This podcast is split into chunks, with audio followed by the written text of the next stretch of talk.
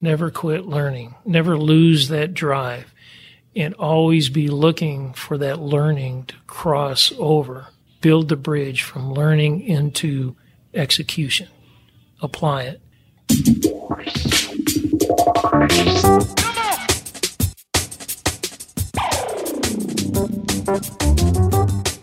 The oil and gas industry, the driving engine of the world economy, delivering prosperity, innovation, and abundance across the globe. Here are the stories of its key players, directly from the leaders themselves.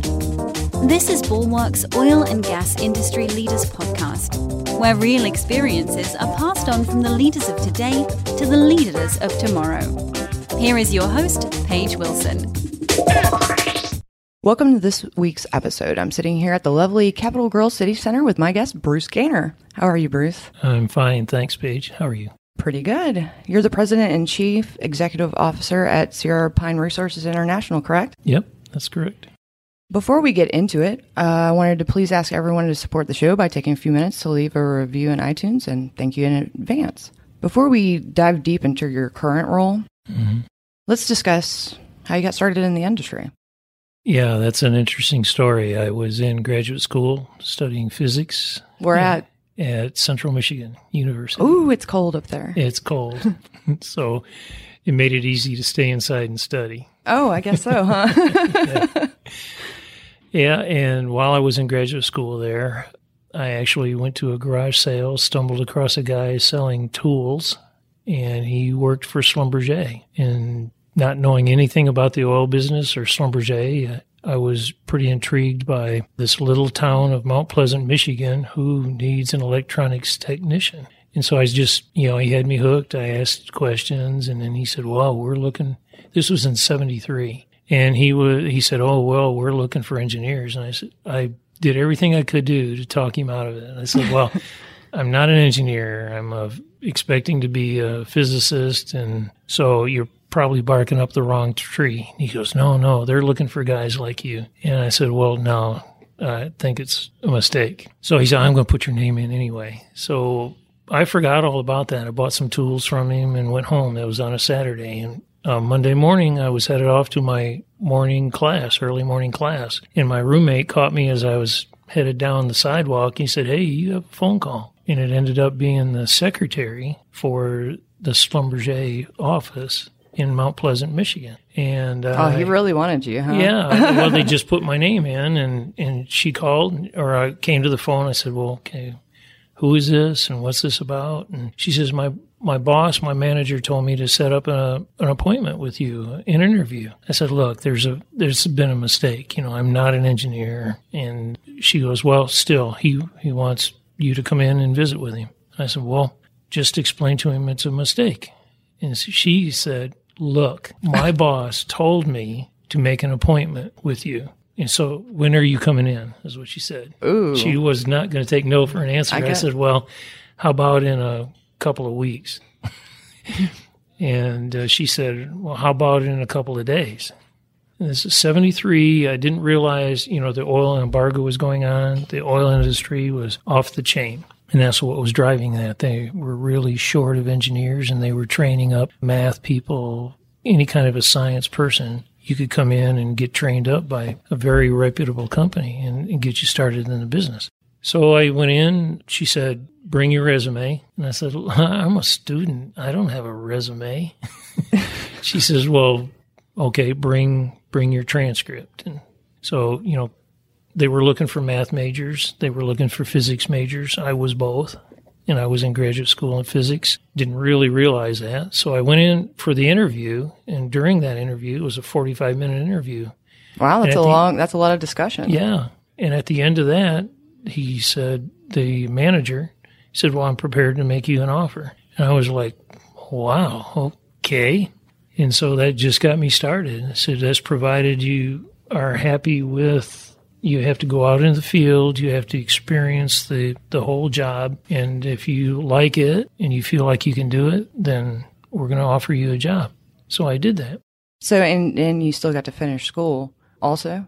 Well, I didn't finish my master's degree. I was in I was about halfway through or a little more than halfway through the master's in physics, but I knew I wanted a job in 73, the country was going through a recession. There were no job opportunities, and that's why, and then the school, uh, my physics independent advisor asked me if I wanted a job and offered me a, a graduate assistantship. So I was teaching physics and working on a master's in physics. Wow, that's a lot to take on. Yeah, but it was my only option at the time. Yeah. And then this came up, and there were other other options. There was teaching, which didn't wasn't really too promising. And then uh, without a PhD in physics, you know, there was jet propulsion laboratories. There were several other things that I looked into, but with only a master's degree, you end up being like a technician Yeah. to the PhDs. Yeah, it's like whenever you go to school for psychology, you, you've got to go all the way All the through. way. Yeah, to even make anything. So Yeah. okay, so what happened after that? Well, I just uh, got started with Schlumberger and just fell in love with the science. And and as a little kid, I was a rock freak. I was always about collecting rocks, and this was all about studying rocks, understanding the properties of rocks, and these ge- subsurface geophysical measurements that had a lot of science to them. So it was a it was just a, kind of the perfect alignment of a lot of interests of mine. Fell in love with the science and dug in deeper than really we had to. You know, they had a training program, but I wanted to know more. So I, I just dug into it. I wanted to know everything that Schlumberger had to offer, whether they were going to teach me or uh, whether I was going to have to learn it on my own. And that proved that, you know, that motivation, that, that hunger for learning more really proved to be a salvation of sorts as things continued on down the road and difficult times came up. You know, that was that was part of being a survivor. Yeah, yeah, I can see that. And so you've kind of you've been through more than one downturn, huh? Yes, I've been through several Yeah. since the late seventies. I like I said, I started in seventy December of seventy three, so I was in the middle of the school year. Yeah. Decided to leave school, get started making money, and it was very exciting. Awesome. So so after Schlumberger, where'd you go? Well, I was with Schlumberger for about seven years. I went through all of their development, testing, promotional levels in the field. And then after about four years, and like I started out in Michigan, but when I went to the Learning Center, I had four different locations in the first 13 months of working for Schlumberger. Started out in Mount Pleasant, went to Corpus Christi for the Learning Center. They sent me from the Learning Center, they sent me to continue my training in a depot in southern Indiana. From Indiana, that was an outpost to the district office in Watseka, Illinois. So I went from Mount Pleasant, Michigan, Corpus Christi, Linton, Indiana, to Watseka, Illinois. And then over the weekend, they transferred me from Watseka, Illinois, which is just south of Chicago, about 60, 70 miles, to Opelousas, Louisiana. I'm familiar. I'm familiar. You finally made it down south where it's nice and warm. Yep. yep. Wow. Yeah. Just south of Chicago to Opelousas. Yeah, and I didn't even know where it was. And actually, actually, I was working my way back to a girlfriend in Mount Pleasant, Michigan. So I turned the job down. Oh. And my boss said, no, your paycheck is going to Opelousas. That's where you will go if you want the paycheck. So that's what I did. Wow. You got put in your place, didn't you? So Saturday morning early, I found out I was transferred to Opelousas and I reported to work. They wanted me to report to work Monday morning. Wow.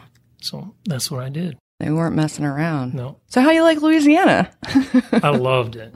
I loved it. It was like I told my friends when I got out of school. They all said, "Let's let's all grow old together and stay in Michigan and da da da da." And I I was like, "No, I'm from a tiny town in Michigan. I wanted to see the world. The people that I had known or became acquainted with that had traveled a lot, it just seemed like they were better for it. And so I knew that's what I wanted to do. And I and I said, well, if I want to go see the world, I want to meet people from all corners of the world. I want to do things. I want to travel. I want to experience things. And then at the end of the day, if I want to sink the taproot back in Michigan, I'll know that I want to come back here. And so that's kind of what I've done is I've traveled around the world. Schlumberger got me started. And then the companies that I worked for after that, I've done a lot of traveling. I've experienced that. And um, my the closure on a 50 year plan is I I bought a, a good bit of property back in Michigan next to my friends that I graduated with from high school. There you go. That's pretty neat. So, Opelousas, Schlumberger. Mm-hmm. Let's talk about what you were doing there and that was quite an experience culturally, and so that that thus the aside for uh, the foreign country assignment. It was like for me coming from the Midwest into South Louisiana, I was in a different country. Yep, they spoke the French as much as they did the English, and just the people, the culture, the work, and it was a time where uh, we were working night and day, jobs back to back, but then meeting these new people and, and learning. You learn a lot about yourself by getting pulled out of your comfort zone and dropped into a new place, new people. And you learn too, what I found or looked back on myself was I was in this small town. Everybody was real close. Everybody was real comfortable in knowing each other. And, it, and it's important to recognize new people coming into kind of the circle mm-hmm. and be open and welcome them. Yeah. Because one of the things that happened there in Opelousas, one of the gentlemen that was working, one of the senior Cajun guys, he could tell that, you know, I was three months into it and all it was was work. I hadn't met anybody, you know, there was no social life and it was probably kind of weighing on me a little bit. I was single. Yeah. Also which meeting people was pretty important. Yeah. And that wasn't happening. And he pulled me off the side and he said, Bruce, don't worry. These people are watching you. They're very close knit. They're watching you. They're going to figure out that you're okay. And when they do, it's going to be wonderful. And then it's, hey, cuz. And it was. It yeah. was, it was just about within a month of him telling me that. It was like the floodgates opened up and I just had the best time with all of those folks down there. Awesome. Yeah, that's a that's a part of why I love my my culture. So after Opelousas, where'd you go from there? Yeah, Opelousas uh, was my field experience. So I uh, went up through several levels of promotional levels mm-hmm. with Schlumberger and passed the tests, and they it's a pretty rigorous program, which was a very good thing as far as getting into the oil business, understanding all aspects of the wireline service business, and then understanding more of the aspects of the oil business. So we had videotapes while we were working. It was like a master's program, a night night school master's yeah. program. You had video programs that you had to watch. Then you took tests after each, many many tests. Then at the end of certain levels, you took oral exams in front of the division a higher manager panel mm-hmm. as a panel to test you and kind of put you on the spot. And then, of course, the field experience was can you hold up in the battlefield? Yeah. So, so to speak. So that was Opelousas. And after about four years, and I, I reached the final field level promotion and they moved me to Shreveport to run the computing center, the division computing center for Schlumberger. And our jurisdiction was uh, southeast part of the country. Mm-hmm. But its concentration or the most highest level of activity was in northwest Louisiana, northeast Texas. Yeah, East Texas and the, the Haynesville and all yeah. that, right? Right. Well, and that was oh. way before the Haynesville. Oh, really? This was in 1980. 79 and 80 is when I was up in Shreveport. That's where I met my wife. Oh, look at you. Finally got founder, out of the field. finally got out of the field and had something of a social life, and we crossed paths. That's awesome. Great story. So after Schlumberger, Union Texas Petroleum? Well, actually, there was a brief, let's see, this would have been in 80. I had met my wife New Year's Day, and I started getting calls. Nice way to start off the year, huh? That's right. And coincident kind of uh, that same kind of timing i was getting these calls from headhunters about moving on to other and see i had already started night school in geology. I thought that would make me a better schlumberger engineer. Mm-hmm. and i wanted to know more and more on the operator side. So I, I convinced centenary to take me in and do basically night school which they didn't have a night school program but uh, i convinced them to take me in on a trial basis, and I was still I was doing well with the studies, and so daytime school, which I couldn't attend mm-hmm. because Schlumberger wouldn't let me off to go to school. Man, ball and chain. so, but I worked it out with the university and stayed under the radar that I could take these classes, and as long as I did did well in the classes, they would let me keep taking classes. Awesome. So I worked that out, and while I was doing that, and having met my wife, then I was getting these calls from headhunters to uh, kind of move on. It was starting to feel like maybe Schlumberger wasn't all the company for me. You know, it really there was a the that perfect fit that I thought I was looking for. Although during my field experience, perhaps one thing to mention was during my field experience, I started out in analog equipment. So there was cameras and things and that wireline. And I overlapped just about in equal years to what are now the computerized units. That was new new age technology and stuff. Well, I was chosen as the featured engineer in Schlumberger's annual report on the introduction of the computerized unit. They didn't want to let you go. and that was while I was still in, in the field. Yeah. And so I, I was on the cover of the annual report. And then there was a big spread inside the annual report on me in the field with my crew using this new service. And so that kind of advanced me a bit. And, yeah, gave you a little boost in confidence, huh? Right. And I, I was uh, I was all Schlumberger, And then when I got into Shreveport, I don't know, I uh, things kind of changed for me. Your wife. that that was a big part of it. Yeah. That was a big part of it. And I became more and more intrigued with the operator side of things, not the service side of things. And it looked to me like that was a real opportunity for somebody that really understood the Schlumberger side of things, could get on to the operator and, and give them good advice on, and help. And that was my mission. You know, I wanted to, I was looking for a niche where I could contribute, be helpful, add value. And it ju- I just got a greater sense that I could do more of that on the operator side. What stood out about that to make you?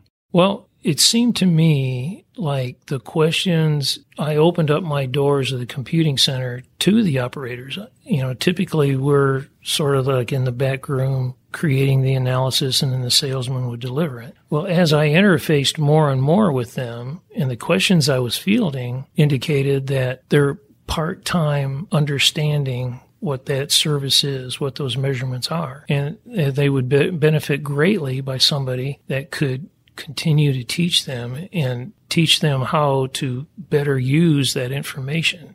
Ah, yeah. And so all of their questions really indicated that they didn't have all the insights on the usefulness of that data. And I, I thought this is an opportunity to demonstrate added value through a larger number of people and, and teach. Yeah. And, the, and teaching was one of the things I thought I wanted to do when I was in school. And then I realized that it's not very rewarding.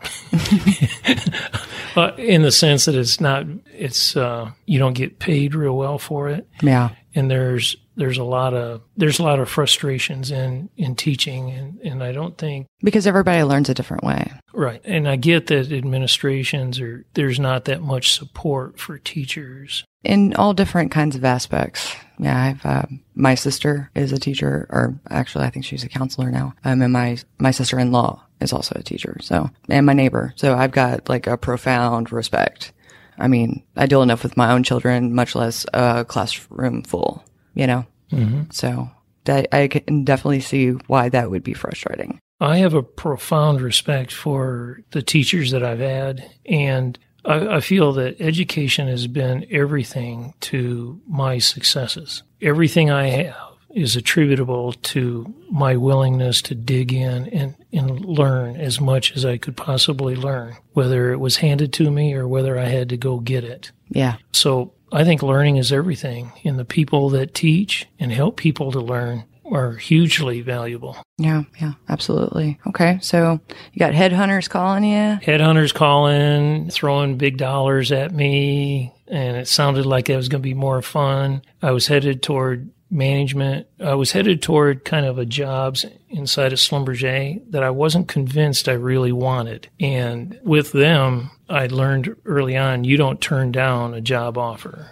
Uh, like a promotion inside the company. So the, it started to give me a sense that maybe I was headed down a path that I didn't want to go, but I was going to have to go if I was going to stay inside of Schlumberger. And and to decline would be like career suicide. Yeah. You know, you decline something that a company offers you, they're not likely to give you more opportunities. They just say, fine, okay, you're stuck there now. So I, I just, it looked like outside the company, there was going to be more flexibility, more versatility in, in options to do more of what I wanted to do. So I pursued that. Went to Home Petroleum and uh, the timing. Were they also located in North Louisiana? No, I actually, they brought me to Houston. Oh, and that's that was my first move. And i had the best boss ever. He's definitely in my top three. And we we remain friends today and over so many years and we keep in touch. But he he recruited me away from Schlumberger, brought me to Houston, and he actually intercepted me because I was all about Amoco International, and Amoco International had uh, a really I had a lot of respect for that company and the people working for it. And I'd crossed paths with them in the field, and they got me interested in this. It was uh, like a high level group of uh, petrophysicists and big name guys that, that I thought, now this is who I want to be associated with. Got it, came, interviewed, got the job offer, and I was ready to go. And it was another one of those things where I tried to, you know, talk them out of the job this new company, Home Petroleum, and this manager, through a headhunter, intercepted me uh, and said, We understand that you're headed toward Amoco, and we think you owe it to yourself to take a look at us. And they just, Amoco offered me a, a big raise. I was all about that. And All these, right, These yeah. guys offered a big raise over that. So I kind of went after the gold ring. But 1980, it was so within meeting my wife on New Year's Day, I changed jobs, married her in, in six months. wow. Six months, we, we got married. I changed jobs. We moved to Houston and I went to work for Home Petroleum. But that was also when there was dramatic downturn in the oil prices. Yeah. And so there was a lot of carnage, a lot of a lot of bad stuff going on starting then. It was my first experience with a layoff. When it was announced to us, it was expressed as a census reduction. So I turned to this old, It's really broad yeah, census reduction. and vague. Yeah, yeah. So I turned to this old geologist. I mean, very senior geologist. And, you know, at that time I was a young, young guy. I was 30. Uh, I said, census reduction, what is that? It doesn't sound good. And he, he says, no, little buddy, it's not good. so that was my first experience at a layoff. And then, boy, they came fast and furious. We made it through several. And I was only with Home Petroleum for a year, but it happened just not long. It started not long after I came aboard. And that's when Union, Texas, they were already talking to me. And I had gone and had an interview, got a job offer. So I jumped ship after about the second or third layoff. I mean, they came, they were coming just about every other month at Home Petroleum. So it was time to move on. I figured, you know, there's fewer and fewer people to take down. So my days were numbered and Yeah. it was time to move on to somebody that looked like they were really still rolling forward. Yeah. Union, Texas. I stayed with them about seven years. Landed into a very good group. Worked my way through evaluating wells. Then I got recruited into the international side or farmed out to the international side. I was working domestic and uh, farmed out to do field studies. They had a petrophysicist that was sitting and evaluating the exploration wells. But then when they made this field discovery, I did more of a full field, top to bottom evaluation to, that contributed to a development plan. Mm-hmm. Instead of just, okay, we've got a well and we're going to go drill more wells. This was now we have a field. How are we going to evaluate this? What does that mean about picking it apart and then putting it back together? Most efficient development. So more on the reservoir side. Right. When I came to Houston, I knew that I wanted to continue with postgraduate studies. I just wanted to get into an industry that if I fell in love with that industry, then I wanted to continue postgraduate studies. So now I, I'm with, I fell into the oil business, fell in love with it. I'm out of the field. I can start going to night school. I did extra school at Centenary. When I came to Houston, I immediately enrolled into uh, U of H. Go Cougs. The master, yeah, master's program. And when I showed up, I was assigned an advisor. Mm-hmm. And I took in my resume and I said, well, you know, I'm in the oil business. I want to, I want to do studies that add with that experience. He said, well, let's have a look at your resume. And I gave him my resume. And oh, you goes, had one at that point now? well, yeah. Well, actually, it was a transcript. It was still another transcript, but I did have a resume now because now I had seven years experience. Yeah. And when he looked at my transcript, he goes, "Oh, well, you're a geophysicist." I went, "Mm, "Okay, let's That do sounds that." good. So I started in a geophysics program, and but when I got about halfway through it, and that was about a year, a little over a year down the road, and that was also coincident with me transitioning from home petroleum to Union, Texas. I went to them, and everywhere I went, they wanted to put me in the engineering department. So I was an engineer. But because, I don't know, I became the designated hitter to go talk to the geos because the engineers didn't want to talk to the geos or didn't care to do that. Some things never change. And for me, I was ready to. I had already started with a geological background, so I, I like talking to the geos. Yeah. And I'm working with the engineers. So, and then, and then it started to look like this is a niche. This is a hole that nobody seems to want to fill. And I felt like I could fill that, and there was would be value in building these bridges between these technically different departments and that proved to be you know that was that became my kind of my model for the rest of my career is building those bridges. And the convergence or the assimilation of very different technologies is what a team is all about. And the most effective teams are those that have those bridges built and the players are willing to traverse those bridges and connect up with their technical counterparts the technical counterparts, you know, a team, if it's an effective team, has to be made up of people that have different disciplines, and mm-hmm. therefore they have very different characters. And so, given that there's very different characters, there can be a, a great opportunity for them not getting along, for conflict. Mm-hmm. In different ways of thinking about things, different ways about doing things. Button heads and yeah. That's it, and and just personality things.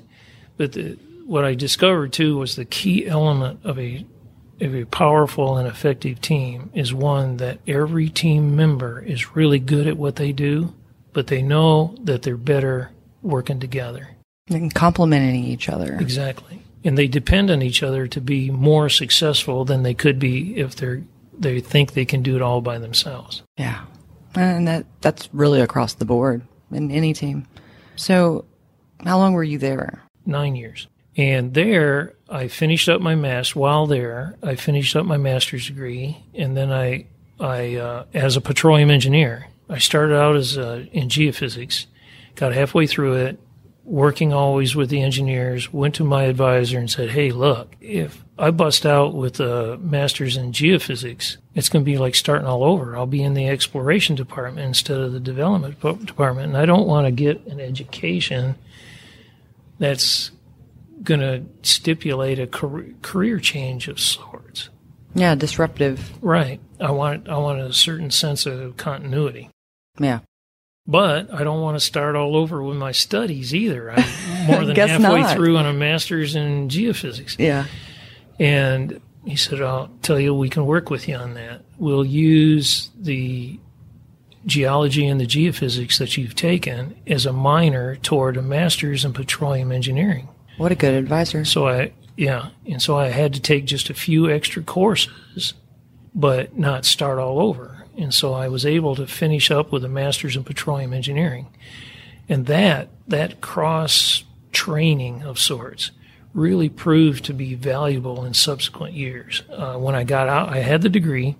Shortly afterward, Union, Texas, and this vice president I was working for kind of acknowledged that and said, well, this guy, in, in fact, my, my current boss, the manager, was like, Why are you killing yourself going to night school and working like you are? And I said, Because I want to learn more. I want to know more about this. I want to understand it. And I, I want to get out of this pigeonholed kind of job. And I wanted the broader perspective. And he was like, Well, okay, but you're doing just fine where you're at. And you've got nothing to worry about. And I said, Well, I, I think I want more. and when I got that degree, the uh, vice president I was working for kind of rewarded me with making me a reservoir engineer, moving us out to Midland briefly, then bringing us back to Houston after layoffs. So I, I survived all of that.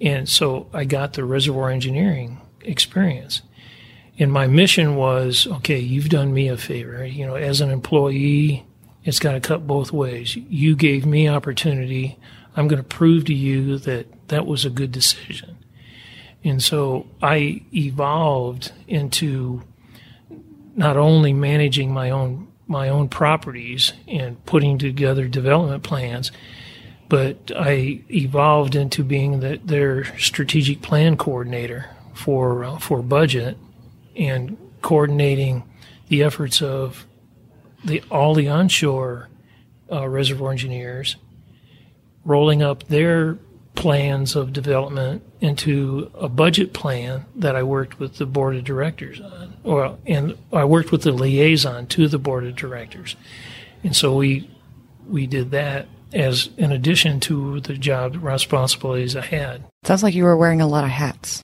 Yeah, and that's what I wanted to do. And I knew that, you know, working harder and working smarter would be the key to keeping my job. And it was all about keeping your job in the 80s. Yeah, absolutely. Yeah. Uh, that's when you, you, you just got a job and you just worked as hard as you could and hope to God that you stayed on, you know? Yeah. And unfortunately, that, just me keeping my head down, there were people on the outside of the company and, and people that I worked with that got laid off went to other places, and that proved to be this unforeseen network of mine. And literally, when it looked like Union, Texas, they were on the blocks, what I had done was I'd taken several of their onshore fields and built them up to being some of their top producing properties. And that's what got me into the data room because now I had moved these fields into the top performers, and so I needed to tell that story in the data room. That opened up, you know, access to companies if they were going to buy the properties and they might be looking for new employees. The people that got laid off went to other places and they spoke highly of me. So they were my unexpected salespeople, right? That's awesome. And out of the blue, Pennzoil comes to me, you know, and literally months before, I knew we were about to sell the properties and I was going to be out of a job. Yeah. And by this time, I have four young children and uh, things weren't looking good. So I sent out, I literally sent out 150 resumes. Not transcripts, though, right? No, not, not I learned, know, years of experience. Now it's a resume. Got zero response zero response. Whoa. And so that's scary. Yeah, so I'm continuing through the data room, and then out of the blue, a friend that had got laid off became and a coworker was now a salesperson, and she was inside of Pennzoil, visiting with the senior vice president of, of technical services at Pennzoil. She called me up. She goes, Bruce, you need to call Pennzoil. I just talked to this guy. He's got your name. He's got you by name and he he wants to talk to you about a job, a position. And I, I thought it was somebody and it was another one of those situations where I tried to talk myself out of the job because I just knew it was a mistake. That this is he's got the wrong name or he's got the wrong information and I can't possibly be who they're looking for. You sent out 150 resumes. I bet one got back. No. No? He just No. What it, he explained to me later, but so I let that go for like 2 months I didn't didn't call him. And then she calls me back. She says, "Hey, I just got chewed out for not telling you or having you contact this guy." And she says, "Call him up and at least talk to him." So I did. And then he told me, "Well, yeah, we're looking for somebody that has kind of a broader." I said, well, "What is the job description?" He said, "Well, it's anything you want it to be." I was, "This is just bizarre. This is bizarre." And I uh, says, "Well."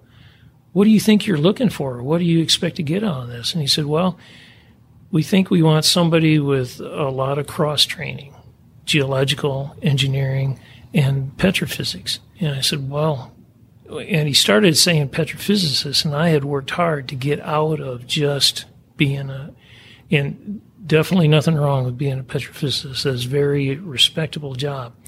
But in a sense, it's kind of a high tech job, and everybody wants to keep you in the back room and just get answers out of you when they need it, and then kind of stay out of stay out of their way. And it, it's not perceived as a typically not perceived as a businessman. Mm-hmm. And I wanted to learn more about the business, and I wanted to be plugged into the business as well and impact it. And one of the things that I, one of my feelings about things was there seems to be in my mind, there was too much of a disconnect between good science, good technology, and business practices. They don't under, speak the same language. They don't understand each other. And that's a very important connect. And there was too much of a disconnect, in my opinion. So I was trying to get out of that to be this reservoir engineer and more of a businessman, more of a project manager that understood implementing these technologies and having that come to bear in the business plan. That was my goal. That was my mission. And I just being a petrophysicist sounded like that was backing up. So I told him, I said, I, I think I think you're barking up the wrong tree. Let me send you my resume. and uh, you take a look at it and you'll see what really my background is, and then you'll know if this is a match with what you're looking for. And he said, No. He said, I already know you're the guy I'm looking for. And I was like, Okay, you, you don't know what the job description is. I write my own job description. And how is this all possible? And I, I said, Well, okay. So he said, When can I meet you? And it was another one of those, well, about in a couple of weeks. he said, How about lunch tomorrow? I you said, paying? Well, okay, yeah, exactly. Uh, so I met him for lunch. And before lunch was over, right away, he was talking about me interviewing only with the top managers of the company, starting with the president.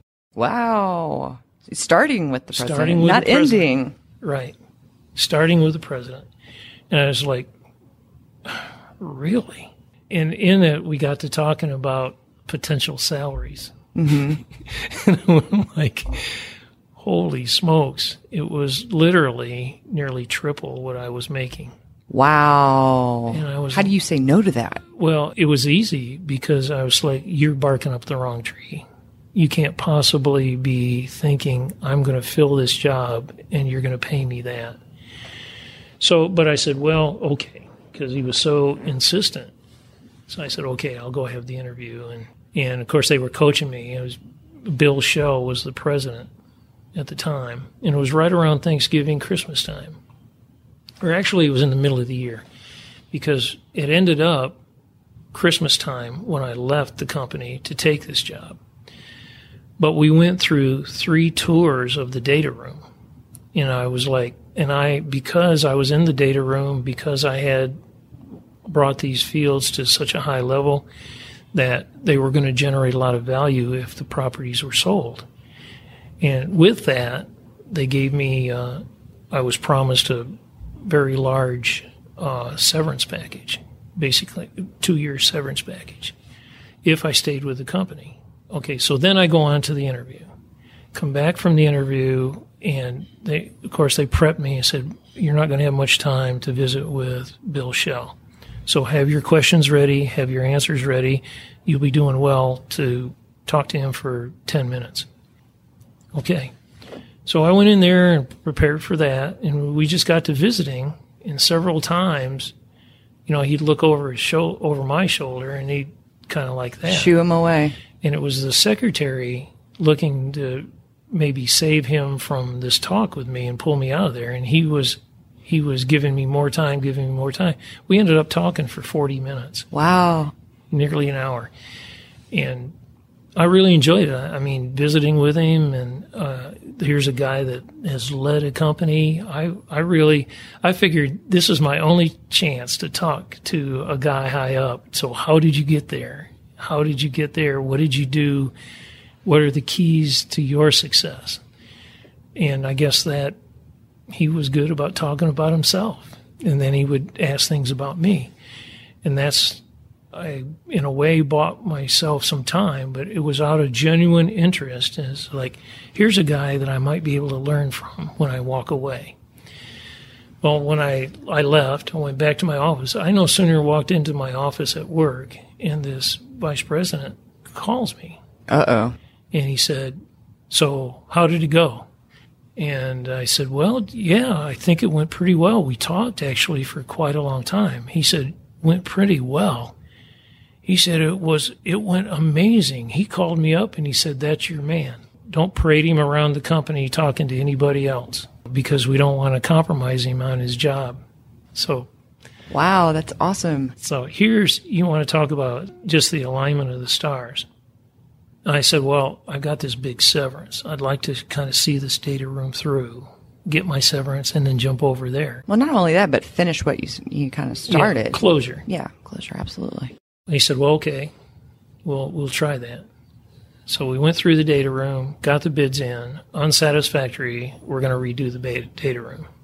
So I call him back and I said, We're going to have to, we're going to go through another sales effort cycle. He goes, Oh, okay. Well, how long is that going to be? I, it looks like it's going to be two to three months. I said, Well, okay. We'll see what we can do waited through that. Another bids in. Those were unsatisfactory. Now we're going to en- enter into a third round of data room in maybe another two to three months. And now that brings us to between Thanksgiving and December. I tell him that. And he said, Well, look, we can, we're going to have to start looking. Yeah. And so I said, Well, yeah, regrets, but I think I need to see this through.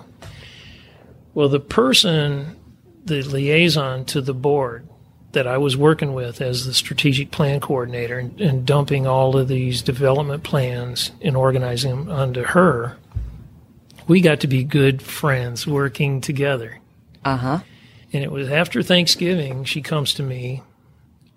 And every time she called me up, it usually meant that we're going to have to pull some kind of emergency all nighter, Yep. working numbers and preparing for presentations for, for the board. When she called up, I went like, oh boy. She goes, no, no, this is, this is a, a friendly call. I said, oh, okay. And she said, it's sort of not business related. Okay Why are you calling? and she she said, "I was home for Thanksgiving, and here we go off on this." And she said, "I was visiting with my dad, and he said that yeah, you're working for Union, Texas, aren't you?" She said, "Yeah." She said, "Well, I'm I'm interviewing an engineer over there," and she was like. You're interviewing an engineer? I didn't think you were in the interview business. He said, Well, I am on this one. I said, okay. She says, he said, so do you know Bruce Ganer? And she said she just busted out laughing. She goes, yeah, yeah, I know him. I said, well, I, I hope you said good things. Goes, don't worry, don't worry. It was all cool. But he said, she said, he, he said a very interesting thing to me. I said, well, what was that? And Bill Shell was this kind of this classic gruff old oil man with a big cigar in his mouth all the time. And he, so he had this big gruff voice, and she mimicked him. She goes, That boy should know jobs don't stay open forever. Ooh. So she said, uh, What do you think he meant by that? And I said, I know what he meant by that. So I called up the vice president and I said, I'm, I'm done. I'm done over here. I'm ready to quit. And I'm going to, I'm going to forego that severance because I, I want the job. I'm really looking forward to working with you guys. So he told me that hold off a second, go get your physical. Let's make sure that you're going to be okay before you break the news to anybody. And he said, I've got some, I got some ideas on some things." And then we did start talking about a final salary. And I told him, he said, well, "What are you making now?" And I told him, and he went, "Oh my gosh." He said, "I can't, in this day and time, I can't offer you what I've already represented and not get in trouble with the board. Because apparently it was a board approved position because they had been going through layoffs and there was a hiring freeze. And so this had to be approved. And it got approved. But now we're going to talk salary and close the circle on it all. He said, uh, let me work a couple of things, see what I can come up with. So I went to my physical. He knew right away. I, he got the word that I had passed it. So he called me up and he said, here's what we're going to do. We're going to offer you. And he, he actually gave me more than a 50% increase. And he said, if you stay with the company five years or more, we'll make you whole on that severance. Whoa. And that's what they did. That, how cool. And it was, I'm, and I'm telling you, he was the best boss I have ever had. No, not taking anything away from the guy that brought me to Houston because he is like a best friend now. But I knew I was working with the right people. So, and what that did was to the absolute limit of my ability, I wanted to prove to him that was a worthwhile investment. Well, yeah. And and we did. It was hugely successful. It was just the dream job over the next seven years. And at the end of the first year, Bill Shell retired and new management came in. And this boss of mine engineered the new management team and made me a part of, of that as an advisor to them. And then they took me, they let me go. And that boss, when he put me into that job, he came to me the first year and said, Look, you go wherever you need to go inside the company. But the next three months, you need to go meet everybody, all levels engineers, vice presidents, all the way down to the lowest level worker bees. You need to understand everybody's abilities. And we're looking for you to understand the technical or uh, the technologies available off the street. So by meeting everybody in all the business units, listen to their problems, and then you bring technical solutions to their problems. And you, he said, I was empowered to snatch people from different parts of the company and play matchmaker with, well, even though you're working in the Permian Basin, you have the background or the knowledge or the wherewithal to solve this problem in offshore. And so that's what I did for a year, and it was hugely, hugely successful. That sounds fun. Oh, it was it was crazy fun. And at the end of that year, when the new management team came in, they put me in, in charge of technical services worldwide. And so I I built it was a staff, international staff of three or four people on the technical side. And because we got into a big project with a new management team, he came to me and he said, You have six weeks to put together a group of 35 people. And well, actually, that was pers- before that happened when the new management team came in and we had a big project. Uh, they had a, brought in a deal opportunity in Azerbaijan. And so my boss says, You're going to go with them you're going to go with them. And I said, well, what do I need? To, what am I supposed to do?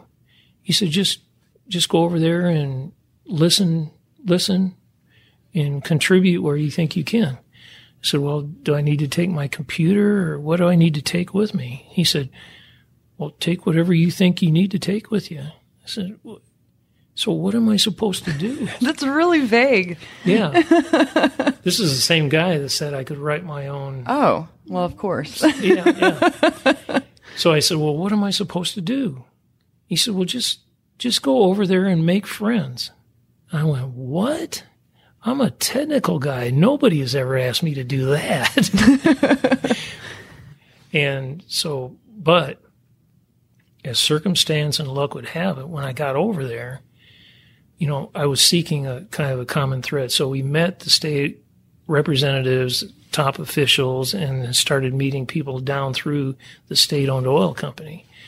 And so I was looking for somebody of like mind, you know, the, the icebreaker, and hit on some subjects where we could start talking and in confidence and in comfort about what we knew, how we do things, and, and they were hungry for our technologies, and and that was kind of our leverage to get into the opportunities that they had over there, and it was it was about teaching, Yeah. and so I was good with that.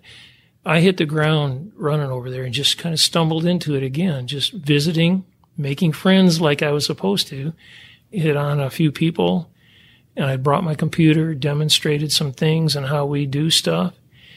And we were there four or five days.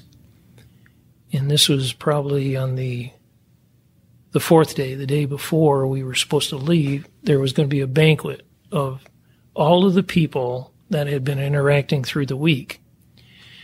And so I was I was at this one outpost and when I was demonstrating this, and then they, they just tested me, you know, they said, Hey, how about this well? What do you see in here? What would you interpret? Because, and little did I know that they had departmental uh, differences of opinion. And so I rendered my opinion and it built a bridge just unknowingly, just it built a bridge between the two. I says, well, this, this is how I would see what you've got here. And it started with, well, explain to me, everything was in Russian and everything was foreign. So I was doing everything through a translator. But I said, well, what is this measurement? And he just, it didn't translate because we had a non technical translator. So he sat down and drew the like coil, the design, the internal guts of the measurement. And because I went that extra step and I understood that, which is something they had books for in Schlumberger, but they didn't teach it. They didn't require you to learn it, but I did learn it. So when he drew those pictures, I said, "Oh, well, that's that's an induction tool. Now I know. Now we're on the same page. We'll draw this picture. Oh, yeah, that's a density neutron. So now I know what they are. I digitized them and I I did the analysis right in front of them, and they were like, and I said, "Well, this is what I get from this." What I and then they said, "Well, what would you expect for the performance?" And I described that, and that was exactly what they were getting. And it was in a lot of ways that's just sheer dumb luck. But it was kind of experience. It was like an educated guess. Uh, Yeah. Well, this is what I think should be happening. That's what they got. And now everybody was in agreement. And it happened in the course of an hour. You're kind of a you're kind of a bridge builder. This seems to be very consistent across your. and the beauty of it and right and uh, that's what i've recognized early on is that's what i want to try to be. Now sometimes you, you get in the middle of the fight and you have to you have to choose a side. You know it's all about what you think is right but i'm always looking for well you know you're saying the same thing as what he's saying but you're not listening to each other. You're saying it a different way but it's really you're saying the same thing. So just helping people recognize that really you are in agreement. You just doesn't feel like it. So, and I'm going through that right now in another situation where Yeah. actually I'm, I'm on one side and I can't seem to can get the message. I can't build that bridge, which is really frustrating. Hmm. But what had happened then after after that experience well he had called ahead to the very top guy in the oil business in on the oil company, and he was going to be at this banquet. And so so was my team. So was this uh, Pennzoil leadership team. Well, I didn't know all this was going on. By the time we got back into town and we walked up to the place where the banquet was, and this top guy was talking to our top guys, and they saw us get out of the car and walking up, he just made a beeline to me and grabbed a hold of his translator, drug him along, left left our president and vice presidents that he was talking to, came right up to me, about tore my hand off, my arm off, shaking my hand. And he said, and of course everybody was like, is this going to be a confrontation or what is this? They didn't know what was happening, but it was, it looked like it. I mean, he came at me. And the translator, he said, said to trans- translate for me. And so the translation was, this is what I've been preaching to everybody. This is the technology that we want to bring to this country. He was excited. He was just plain out excited. So I go home. I go home. And my boss says, Well, how did it go? it was another one of those things. I said, I think it went pretty well. I, I made some friends. And he said, I say you did. They want you back next week. So I turned right back around and went back there and visited with them, and, and I was a little bit on my own that time. After that visit, that's when they put me in charge of international, and I was I picked my team from my teams from inside the company and off the street. So I, I, I blended employees with consultants for you know kind of this SWAT teams. Yeah. To work with the state-owned oil company and do this joint venture. That's so awesome. It, it seems like your your boss then just kind of knew you'd figure it out. He just kind of didn't want to give you any direction. Figure it out. You'll figure it out. It's just that's, and you did. Yeah, and then I found out how all this happened later, it was maybe a year into it, or maybe even two years into it, I, I, I came to him and I said, You know, I'm just loving everything that's going on. It's dynamic, it's exciting, there's controversy, but there's solutions. We're engineering solutions, and everybody's feeling the love. I said, How did you come by me? How did this happen? He said, Well, we went out to uh, three of the top industry consultants and sent them out and said, give us five names of people that you think the company needs. And he said he sent them out separately. And he said they all came back with your name. Mine was the only name common to all three. Wow, that is so neat. So they, they he that's why he decided three independent opinions and I was the common denominator of all three. I was the only common denominator. I bet you that blew your mind. It it's did. blowing my mind right now. I It mean, did. that's wow. It did, and it was turned out to be uh, former Schlumberger guys that were consultants, but big name consultants that we had crossed paths just innocently enough, crossed paths, did some things together. One guy worked at Ridgefield, and I was just providing him data. And inf- Ridgefield is was Schlumberger's research Yeah. I was providing him with data out of our computing center that he was using to advance uh, research studies on rock, rock physics, and that sort of thing. So we had this interaction. And then later, he, he had left Schlumberger and he all three of them had big names for themselves. And I had all, I had crossed paths with all of them, either through industry things, industry functions, and or dinners, just Yeah. nothing but just casual conversation. Each one of them came up with my name. That is so, that's great. That's a great story. That is a great story.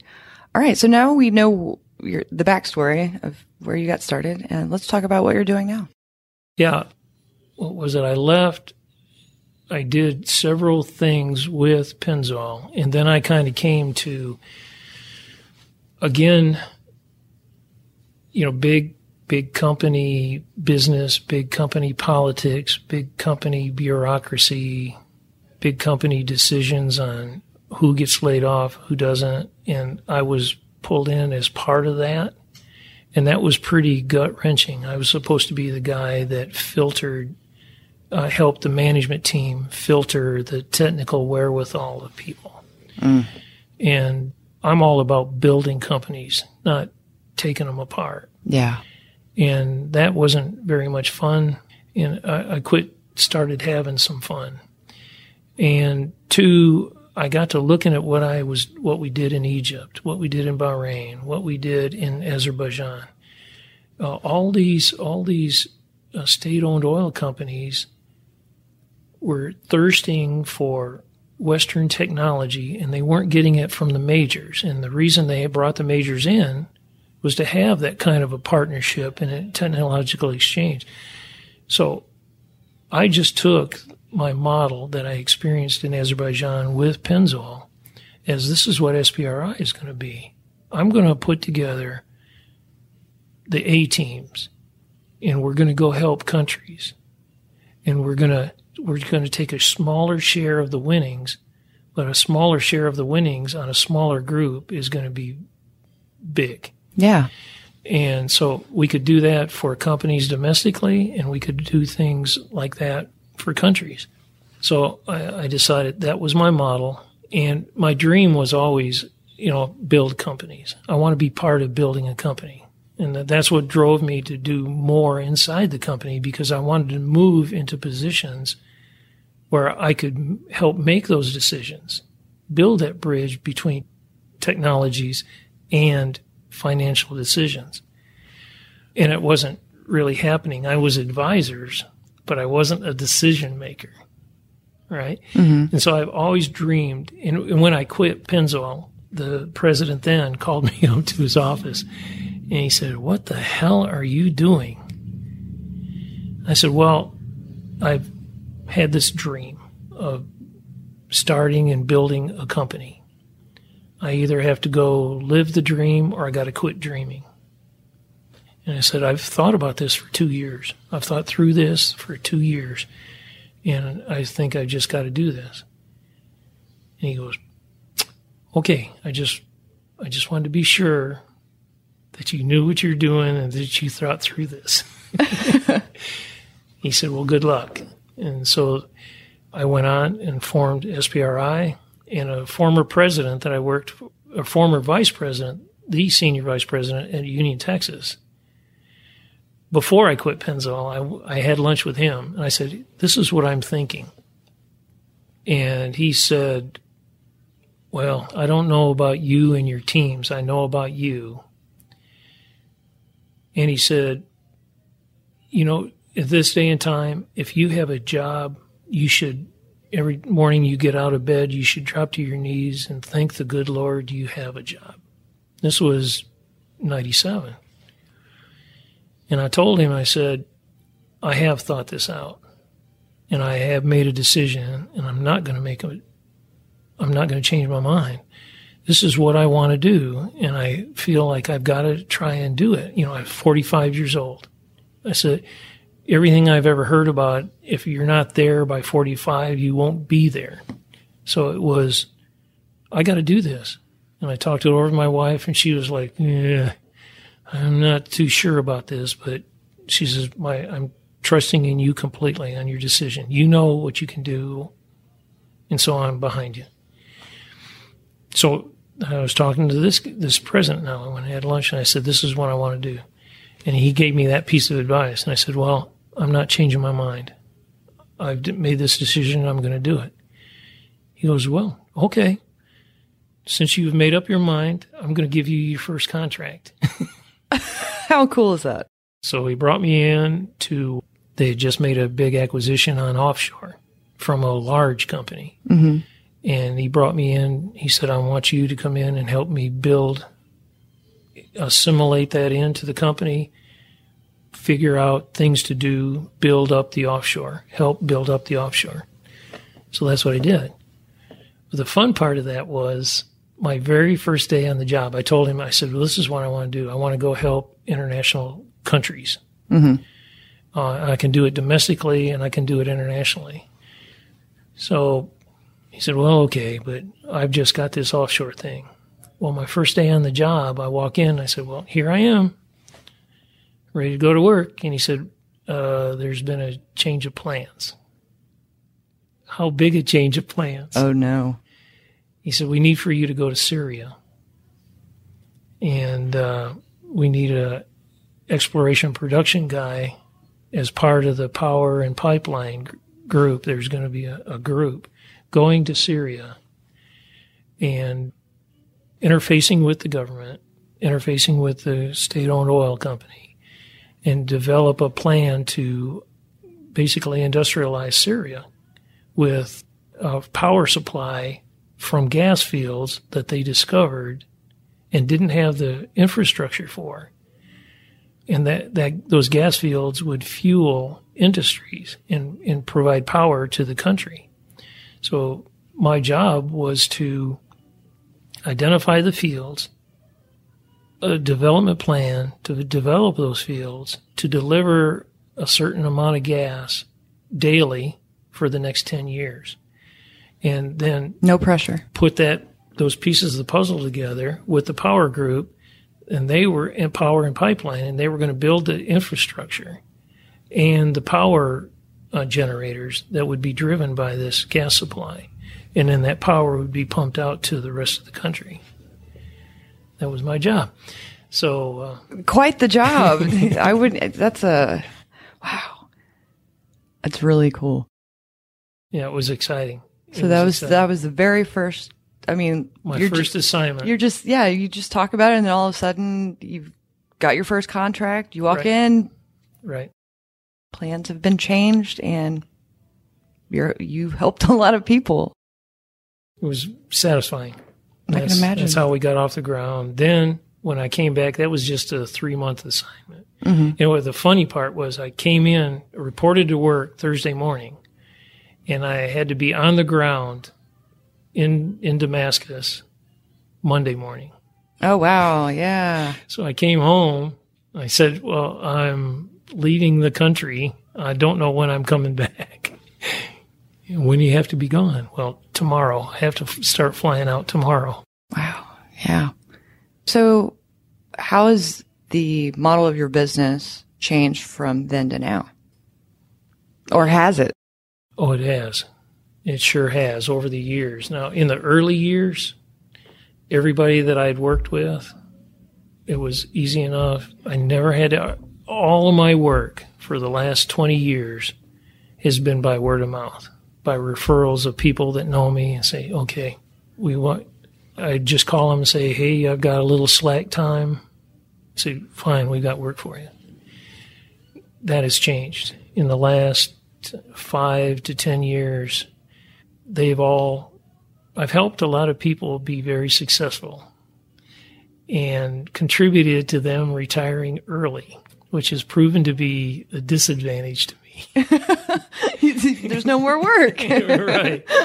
Right. And so now I'm back to what I was told by my my my best boss. I'm out trying to make friends and generate new business, introduce people because people don't know who I am. Not like they knew who I was back in the 80s, 80s and 90s. And so I'm nobody to anybody now. And what I didn't, uh, what I really discounted the value of is having a big company behind you. When I was at Pennzoil, I had to be careful of how I thought out loud on potential solutions because they'd run off and do it. Mm-hmm. So I, I had to filter myself because they weren't applying filters to me. Right. Now I think through problems for solutions, and then it's it's an uphill battle to convince anybody that it has merit. Why is that? Because any more solutions, all, all solutions take a little bit of thinking out of the box, mm-hmm.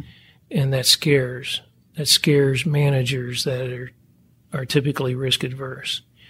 And it scares employees that are risk adverse because all too often in the larger companies, doing nothing is a lot safer than doing something and making a mistake. So, you know, there is a tendency for. But how them, do you learn anything unless you do make a mistake? But that's the point. Most people aren't. They're thinking, keep my job. I don't care if I learn anything or not. And that's the different drivers between me and them. And, and that is a big reason why I was an excellent employee, but I was not a good fit for a company. I came in for my salary. I was always in early and I always left late. So I left time on the table. Most everybody else, the smart people inside a company don't leave money on the table. Yeah. Right? And it's not about extra effort unless you're really driven for opportunity or for me, it was as much accomplishment. That's that's really what I want to accomplish. That is your legacy. That's that's your resume. Is proof in putting your technology, your know-how to creating value. Very good. So, if you had one piece of advice to give our audience, what would it be? Never quit learning. Never lose that drive and always be looking for that learning to cross over. Build the bridge from learning into execution. Apply it. And part of that learning is taking calculated risk. You know, there's so many times that I have taken risk that by others was perceived as high risk. I didn't see it as high risk because I felt like there was enough technical understanding and insight that aberrated that risk in my mind. And I can't tell you how many times we've done things and I've I've had the expression I don't give that a snowball's chance in hell of working and it does work. Then when it does work, they're like, wow, who would have thought? And it's kind of like I want to speak up and say, uh, I did. but that's where we are now. And I hate to, I don't want to be too stereotypical or judgmental, but the younger managers, the younger people coming into the business, and typically the managers that have a weaker technical background can't appreciate the technical story to know that they just feel that it's risky and they can't see otherwise and they can't appreciate the delivery of the, the technical insights to where it's not that risky, it's worth the calculated risk. And that is the route to where we are now in a mature basin. In a mature basin, everything easy and obvious has been done. And solutions are always rooted in, well, this is a difficult problem. I don't understand it.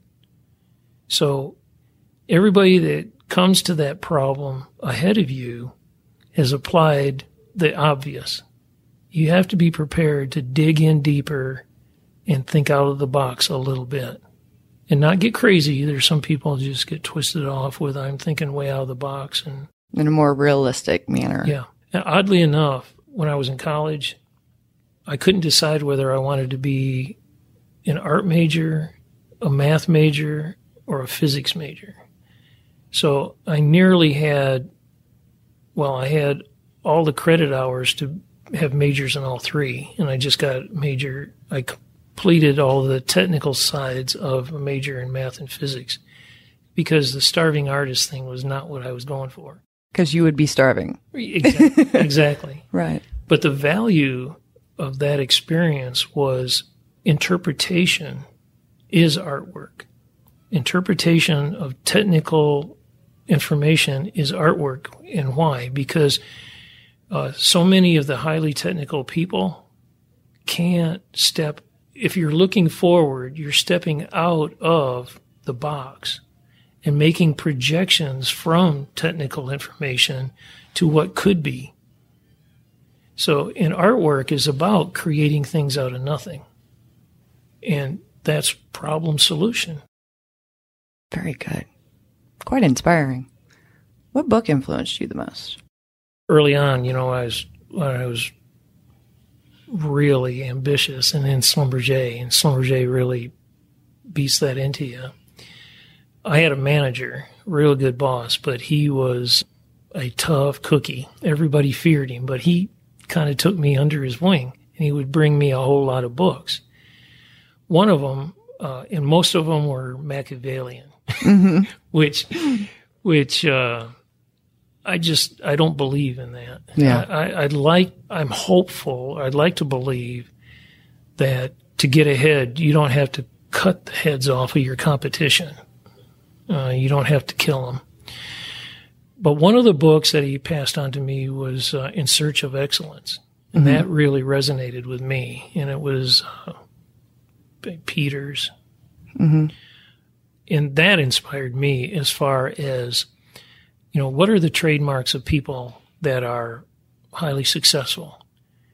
I could relate to a lot of it, but then I realized there's a good bit of it that wasn't me. So I, I there was the opportunity to say, well, I want to make that part of me, or I aspire to that, and that was a motivator.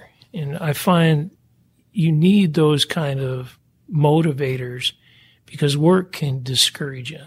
Yeah, it can. The people, there's a lot of people that want to throw you under the bus. There's not a lot of people that really build you up. And two, just if you're doing anything, you're going to have failures. Yeah. And those failures hurt, even if you have a high rate of success. Every failure just stings, but you learn from it. And that's the key thing. Yeah. Don't make this mistake twice. Once, fair enough. Not twice. Yeah. What is your most used business tool? Yeah, probably the petrophysical software. You know, there's engineering software, there's petrophysical software, and there's geophysical software, and, and we have all we have all. I'm familiar with all.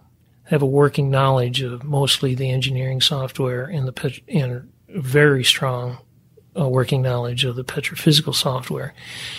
And what I have found is they all go hand in hand, and having a working knowledge of all three helps you reach into the guys that are doing the work for you now.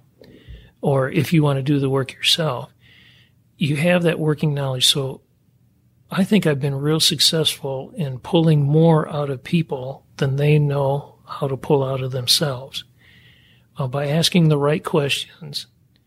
And asking the right questions has two sides of the coin. Mm-hmm.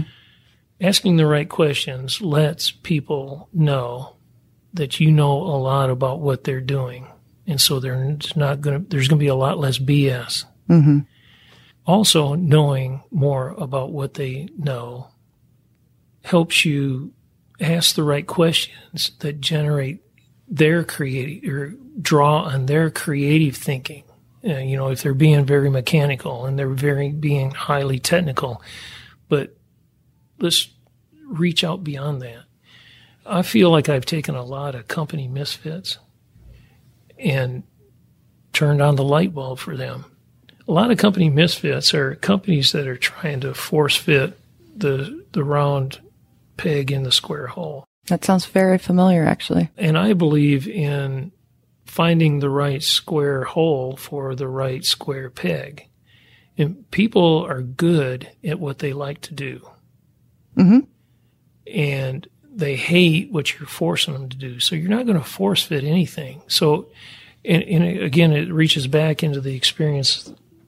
My my that experience with Pennzoil was gigantic as far as putting the pieces of the puzzle together and putting them together correctly.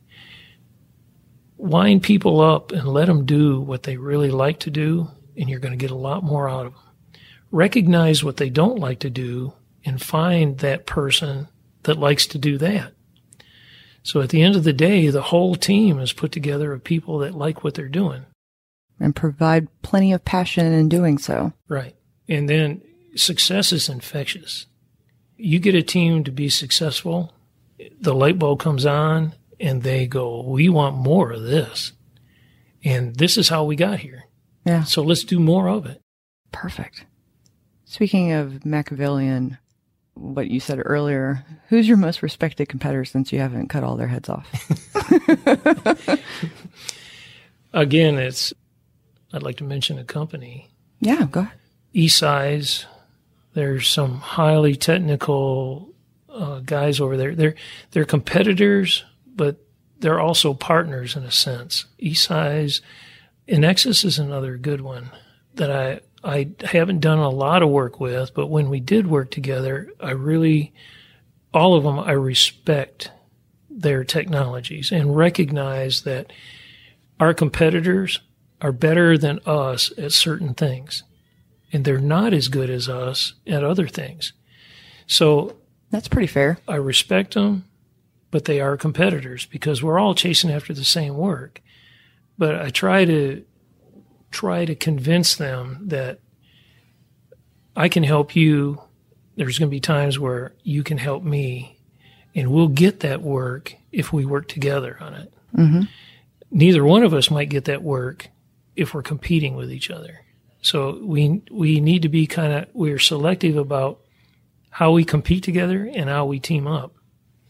Those people that have that, I really respect. I mean, I, I don't have to agree with them, and I, in fact, I don't even have to like them, Yeah. but we're of like mind and like appreciation as far as what does it take to win win? What does it take just to be a winner? Sometimes I have to be a follower.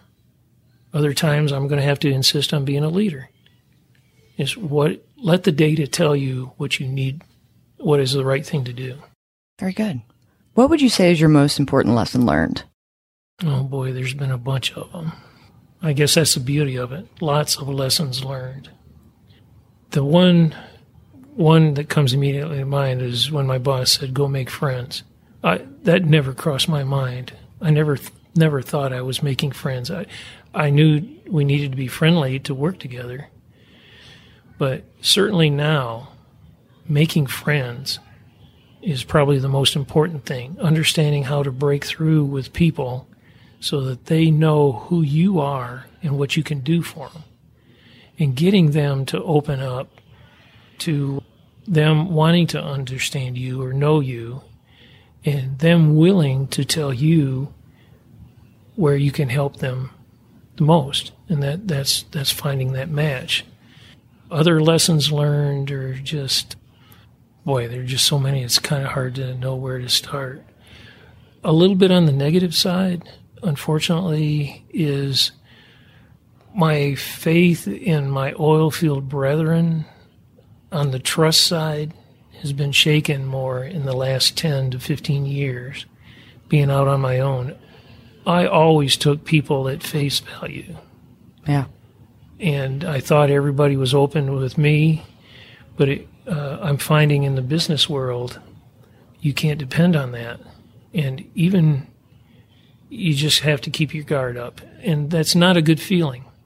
That's I- not a good feeling. Yeah, I understand that completely. Yeah, that's a hard pill to swallow. It is. It's very disappointing. And it was part of my conviction that business doesn't have to be done that way. It doesn't have to be Machiavellian. It, it doesn't have to be, you do good work, and that should be good enough. Yeah, it should be, but it is what it is, you know? What's your favorite podcast? Honestly, you're the only one I know of. Oh. oh, that's really cool. So you are my mean- favorite. I'll allow it. okay. But I need to get you exposed to more podcasts. There's just so many more out there. Okay. And I appreciate the compliment. Thank you so much for joining me today, Bruce. I know our schedules were kind of out there and this was very last minute, so I really appreciate you coming on and It was my pleasure. I enjoyed it visiting with you. Yeah, it was a great story. If people want to reach out to you or want to learn more about Sierra Pine Resource International, how could they go about doing that? Well, our our website Mhm. www.sprioilgas.com, and um, they're welcome to give me a call and give you my cell cell number. How about LinkedIn? Are you on LinkedIn? LinkedIn. Yes, I'm on LinkedIn. All right. So that concludes this episode. Just remember, it's up to you to open the next door. Tune in next week for another intriguing episode of Bulwark's Oil and Gas Industry Leaders Podcast, a production of the Oil and Gas Global Network.